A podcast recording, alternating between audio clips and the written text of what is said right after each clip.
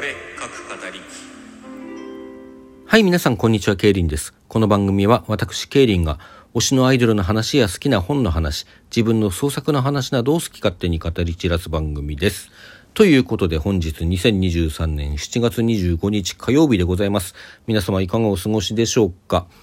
今回はですね、推し語りというか、いつものライブレポートですね、そちらの方していきたいと思うんですが、ライブレポートとは言っても実はですね、結構前のライブの話になっちゃうんですね。いつかというと7月15日ですからもう10日も前ということになります。この日何があったかというと、パンダラの箱というパンダミック主催、パンダミックってアイドルグループがいるんですけどね、そこの主催のパンダラの箱というライブイベントでした。ここに私の推しグループの一つであるレオワンダーが出演するということで行ってきたわけなんですけれども、まあ、主催のパンダミックさんとレオワンダーっていうのは以前から付き合いがあって、ツーマンライブなんかもやってますしね、他にも何度か共演してるんですけども、まあ、僕も何度か見させていただいてますねパンダミックさん。で今回はレワンダートップバッターということで昼のライブだったんでちょっと遅れないようにと思って緊張したんですけれども無事たどり着きまして最初から見させていただきました。そして今回7月15日っていうタイミングはですね実はこちら収録の方でもちょっとお話ししているので詳しくはそちらをお聞きいただきたいんですけれども現体制ねねさんりんさんの2人体制でのレオワンダーが事実上終了するという、まあ、グループとしては活動休止っていう発表なんですけれども、まあ、この2人での活動は事実上終了っていうことになるっていうねそういうお知らせがあった直後のというかねそのお知らせの後すぐ最初のライブがこちら7月15日のパンダラの箱だったんですよ。でまあ同時にリンさんもね鳥島リンソロとしての活動も終了するっていうことでまあ割と寂しいお知らせがあった後の最初のライブということでまあ、僕自身の気持ちとしてもこうフロアの様子としてもねご本人たちの感じとしても、まあ、まだすぐ終わるってわけではないので、まあ、しんみりしたとかそういう感じではまだないだろうとは思ったものの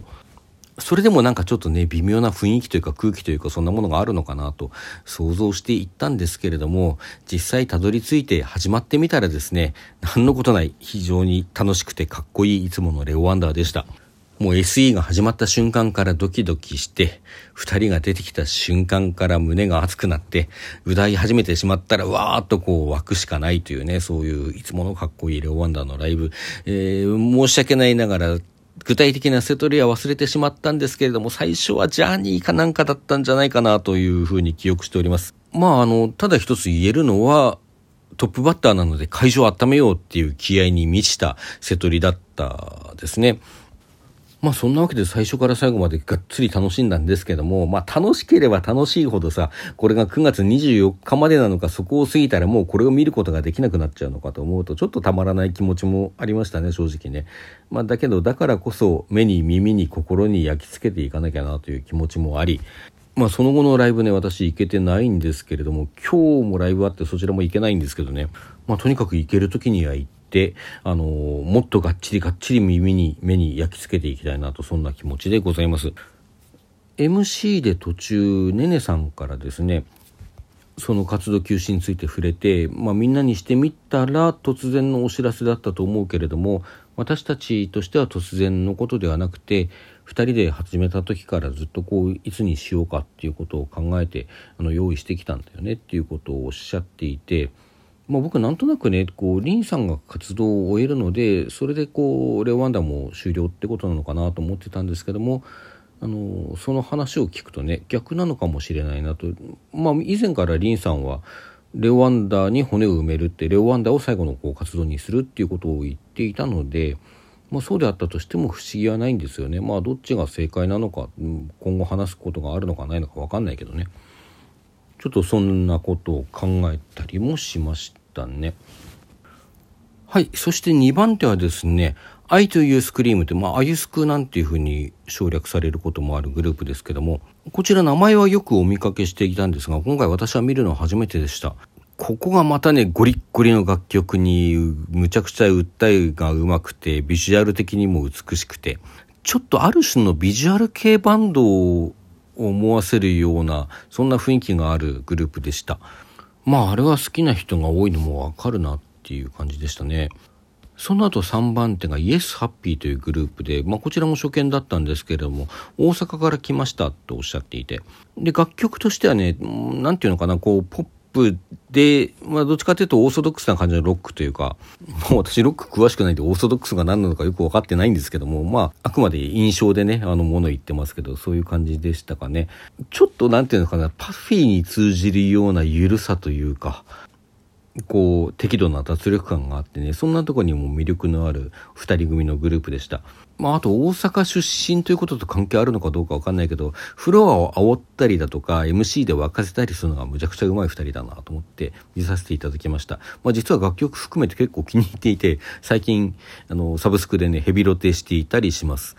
なんかねギリギリ昭和生まれってこともおっしゃっていてまあそうすると35ぐらいなんですよね大体ね。で次に出演する主催のパンダミックと比べると随分年齢差があるっていうことでたまたまのイエスハッピーさんの楽曲にね、ダントツ年上っていう曲があって、あの、これを瀬戸りに入れろと上の方に言われたので歌いますみたいなことを言ってたりとかね。まあ本当 MC 含めてすごく楽しいステージでした。はい、そして最後主催のパンダミックさんですね。まあこちら本当に若いメンバーもいて、僕が初めて見た時っていうかまあ見たって言っても配信なんですけどもその時はまだローティーンだったメンバーさんもいたと思うんですよね。まあ、当時聞いた印象を正直に言うと、まあ、まだ声帯固まってないんじゃないかなっていう、声帯安定してないんじゃないかなっていう方もいらしてね、その分ちょっとパフォーマンスの不安定さがあるなっていうのが正直な印象だったんですけれども、まあ10代の2、3年舐めちゃいけないですね。そういう不安定さがすっかり払拭されてめちゃくちゃ上手くなっていて、まあもともとね楽曲はすごくかっこいいし、振り付けダンスもね、あの非常に決まってるし、それでいて、あの、見た目すごく可愛かったりするので、まあその辺のギャップもいいのかなと思うんですけども。まあその初めての時の後にも1回か2回か、あの生でも拝見してると思うんですけれども、その時の印象に比べても今回ダントツに良かったです。まあ主催ってこともあるんでしょう。そのフロアもね、すごく湧いていて。まあ、ご本人たちのパフォーマンスもそうだし、そういうフロアの様子も含めて、ライブハウスでのライブっていうものを堪能してきた感はありました。まあ、これで当日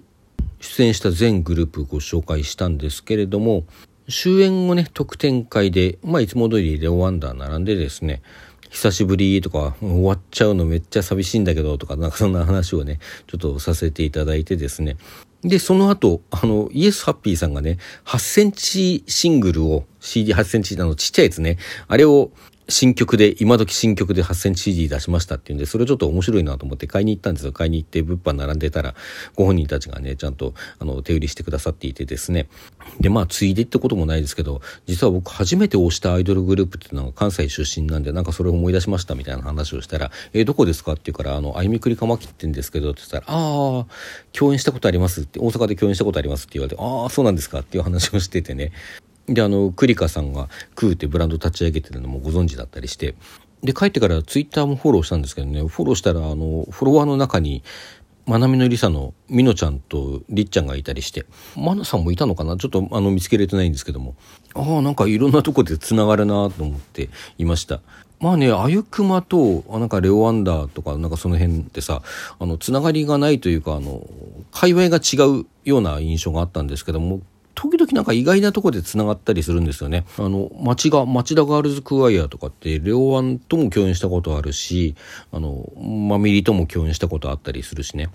まあなんかドルオータ続けているといろんなことあるなというような印象ですよね。で、本当にね、イエスハッピーさん実は結構気に入っているので、まあ大阪拠点ってことでね、あちらでのライブ多いようですけども、ちょこちょこ東京にも来てるようで、今週末もね、東京でライブあって、まあそちら行けないんですけども、ちょっとね、またそのうち足を運びたいななんて思っています。あとまあレオワンダーの方はですね、この15日の翌日もライブがあって私行けなかったんですけども、そして本日7月25日もライブがあってこれも行けなくて、明日26日もライブがあってこれも行けません。なんか行けないのばっかりで本当に、あの、歯がゆい思いをしておりますけども、あとは7月29日に、こちらもともと、リンさんがね、こう、ソロで公演をやる予定だったんですけれども、そちらに合わせてねねさんが、あの、見に行って、ついでにオフ会をやろうっていうようなことをやっていて、で、それを知ったリンさんが、どうせ来るならステージに乗りなよって言って、あ、いいの？っていうことでね、なんかいいことになったんで乗りますっていうことになってるらしいです。レオワンのね、プロデューサーの斉藤さんからも了承得られましたってことで、まあ、何をやるのか、レオワンとしてやるのかどうかちょっとよくわかんないんですけども、まあ、とにかくお二人でね、ステージやるようですよ。はい。まあ、これも私、いけません。残念ながらいけません。はい。次僕が行けること確定してるのは8月5日のレオワン主催ライブですね。こちらも行けないんじゃないかと思ってたんですけど、どうやら、あ、これ行けるじゃんってことがね、この間気がついて、あの、ちょうどチケット発売されたばっかだったんでね、すぐチケット入手いたしました。まあ私は行けないライブばっかりですけどね、あの、皆さんぜひですね、あの、ご興味おありだったら、ちょっとでもご興味があったら検索して調べてですね、足運んでみていただいてほしいなと思います。ツイッターでね、レオワンダーで検索すると、まあその辺から芋づる式に、あの、いろんな情報わかるかと思いますんでね。まあ、後ほど概要欄の方にもツイッターの公式アカウント貼っておきますので、そちらからいろいろ情報を見ていただければと思います。はい、それでは皆さん、さようなら。